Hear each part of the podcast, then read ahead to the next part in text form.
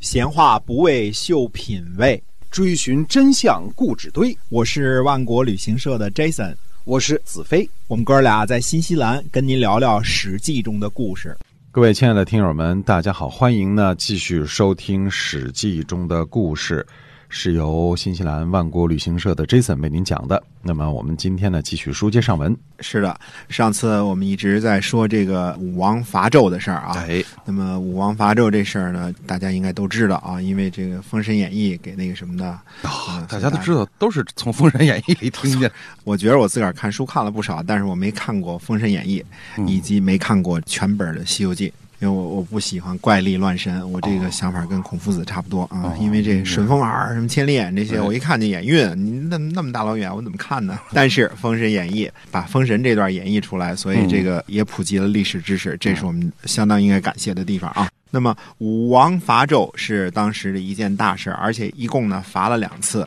第一次出发的时候，在出发之前，第一次出发，首先啊也搞很多仪式啊。我们说，先是载着文王的墓主，就是把这个文王这牌位放在这儿啊。然后呢，说这是文王去伐纣，他自己呢还称是太子发。呃，那么出发的时候呢，就有两位一老一少。这一老一少呢非常有名啊，这是中国最有名的一老一少，一个叫伯夷，一个叫舒淇。这舒淇，呃，你联想太丰富。那么，伯夷和舒淇呢，这两位君子呢，本来是来投奔周文王来养老的。哎，呃，这个时候呢，突然就是拦住了马缰绳，说这个你好几个大罪，呃不忠不义，不仁不孝啊，父亲死了不葬不孝，然后以臣叛君啊，这是不义啊。总而言之吧，以下犯上，这个是不对的。就批了他们一通。哎，劈了他一头。当然，最后我们知道伯夷和舒淇呢，最后这个两个人跑到首阳山上，就是在这个武王克殷之后啊，跑到首阳山上这个采薇，就采野菜活着啊。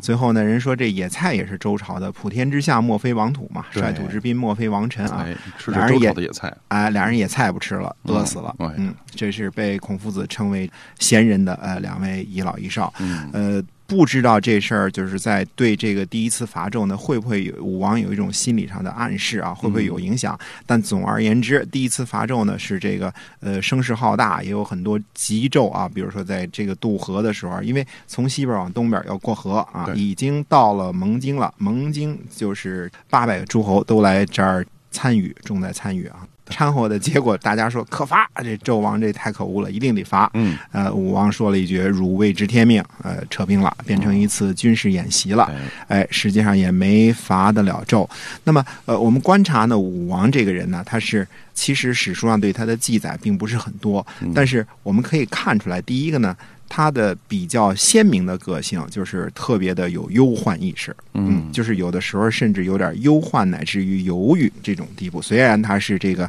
鼎鼎大名的英雄啊，对那，么这种呃忧患意识呢，其实是有他自己的道理的。大家知道，这个姬姓家族啊，这个周朝啊，周国的人是以农业起家的。嗯，那么呃，农业起家，我一再说，这种中国北方民族的这种忧患意识从什么地方来？因为你到了这个冬天收完这个冬储大白菜之后啊，嗯呃，地里就颗粒不收了。对，啊，那么第二年呢，在这个冬小麦成熟之前啊，有一段季节我们叫青黄不接，哎哎是，青的还不能吃呢，嗯黄的还没下来呢，那就青黄不接。在这段期间，它是寸草不生的，呃，连这个你想吃树叶儿、树皮都没有，冬天的树都是光秃秃的，嗯，所以你要是真不储藏粮食，那就得挨饿啊、哎这个是我自己个人一再阐述的，这种农业民族的忧患意识，它跟这个游牧民族的是不一样的。嗯呃，所以这种农业家族的这种忧患的意识是非常的强烈的，嗯他总是担心，总是有很多的，就是虑事非常的周到，对想的非常的多。嗯不到这个想的非常周到的时候，他是不出手的。嗯那么这个是他弱势心理的这个呃家族基因，因为他们祖上从这个就是农官嘛，后继，然后到部族，那么他们下来这些个啊，到古工党夫，这都是呃搞这个农业出身的，哎呃，所以对这种庄稼的事儿呢，他体会的非常深刻。那么这种几世几代种庄稼下来，他不可能不留下任何的基因在他的血液里。对，那么第二点呢，我们说这个周武王的弱势啊，这是其实呃两位一老一少呢，呃，伯夷和舒淇呢说的很对啊。这个以下犯上，嗯，这个事儿呢，无论怎么说，它也是有点儿不不太对啊。嗯就是大部分人都认为这是正统嘛，你这个当诸侯的打天子，这是不太对的嘛，嗯是对吧？嗯那科长整天跟这个呃跟处长跟处长较劲，这是不对的嘛，对吧？这这对哎以下犯上，对吧？用的字儿就是犯。那么这个毕竟呢是个反叛，这个反叛这个事儿呢，弄不好了是要杀头掉脑袋的。诛九族，哎哎，任何历朝历代的，只要是举起叛旗，那就是没有回头之路。对呃，这个其他的，你手下的当兵的、当将的，可能还有可能投降，但是这个当头的，只要一举起叛旗，那是或者是成，或者是败，没有什么中间路线可走。嗯哎没错一旦举起叛旗，那就勇往直前，往前走吧，对，就走不了就杀身成仁，这是就这么一个归不归路。不归啊路啊，一条道儿得走到黑了。对，嗯所以你说伯夷和舒淇，他对他的这个有没有心理弱势这方面的影响，还是有的。嗯那么呃最重要的一点，第三点呢，我们说呢，你看一看呢，其实当时的双方面的这个实力啊，还是有很大的差别的。嗯我们说武王第二次伐纣的时候，已经带了很多的人马了。呃呃，到底他带了多少人马呢？我、我大约算了算啊，带的是戎车三百乘。虎贲三千人，甲士四万五千人，这加起来就五万多。我们如果按一辆战车是这个八个人算的话啊，啊，那大约是五万多人。呃，再算上好几百诸侯的这个同盟国部队，呃，同盟国部队应该没有那么强大，也就是加起来可能也就七八万人，嗯就这么一下啊。这个而且大老远从西边打到东边，又得过河武的大冬天的啊，也不是那么容易的啊。嗯是大老远来了，呃，来了之后呢，到了商郊，也就是到了商国的这个都城的郊外牧野这个地方的时候呢，纣王一下子就出动了七十万人。哟，这个双方实力对比太悬殊了。呃，十分之一。哎嗯，那么在第二次伐纣之前呢，那但凡出发之前，我们都得举行一下占卜的仪式啊，对好看看这个出发是凶是吉呀、嗯那么这个占卜的仪式呢也很有意思，应该是就在类似这个社稷庙里边啊去占卜，武王去占卜，然后呢，在周和商啊都专门有这个占卜的官员。嗯那么商朝呢是干什么呢？烧兽骨，就是把这大骨头一烧，看它往哪边裂啊嗯哎，嗯龟甲、兽骨。那么周朝呢是整这个蓍草五十根儿啊啊，蓍草有长有短，往上一撒，嗯你看看哪个凶哪个吉。这两项占卜呢都是大凶。这个事儿呢，可能武王就犹豫了。正在嗯占卜的时候，突然电闪雷鸣，咔嚓就开始打雷，然后就开始狂风暴雨。在外边等着的群臣都浑身颤抖哆嗦，是这事儿有点不靠谱。这个时候，这种占卜的情况呢，大家就开始发怵了，因为嗯古人都比较迷信啊，就哎是就是怎么说都那个什么。这时候我们就说出现了一个非常呃有名的一个人，那这个人呢就是太公啊，姜太公。嗯那么姜太公这个人呢，是我们说他是姜太公钓鱼，愿者上钩啊。嗯这是传说，他是在渭水之滨的时候呢，就是拿着个竿钩在那儿钓鱼，嗯然后呢，这干钩个鱼，哎，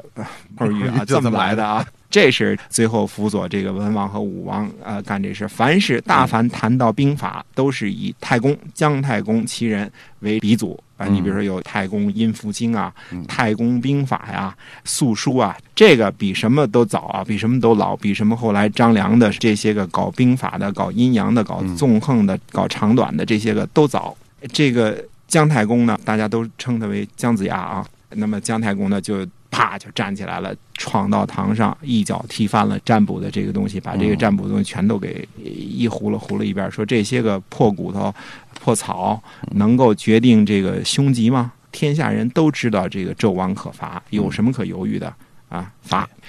这个姜太公呢，武王称他为师上父，所谓师上父就是师之上之父之，嗯他把他当做老师嗯啊、啊，把他当做尊敬的军师，而且呢，把他当做父亲，这么一层关系。所以嗯在文王这个死去之后呢，那他是有相当的威望的，他也是相当的有实力的。嗯那么最后武王终于决定去开始第二次伐纣了嗯。那么一到了牧野的时候，遇见的是七十万人，七十万人呐，你看着都是黑压压的。他这时候该恨姜子牙了，都是你给我踹 翻了。呃但是呢，我们说呢，这个战争的胜负啊，不在人多人少，嗯关键呢，呃，兵在精而不在多对啊。那么我们说，从战术上来讲呢，当时姜子牙呢是应该有一种战车啊，这嗯个战车呢是我感觉着可能在步兵时代，这就像是坦克差不多类似的武器，嗯，呃攻击力强，在整个春秋期间，所有打仗的方式大部分都以战车为主嗯啊。那么就是一个国家的实力来形形容多少多少辆战车，也是就跟现在说谁谁有多少核弹头那种感觉似的。哎，嗯就是多少爱国者啊，哎啊，一百万一个可劲儿造啊！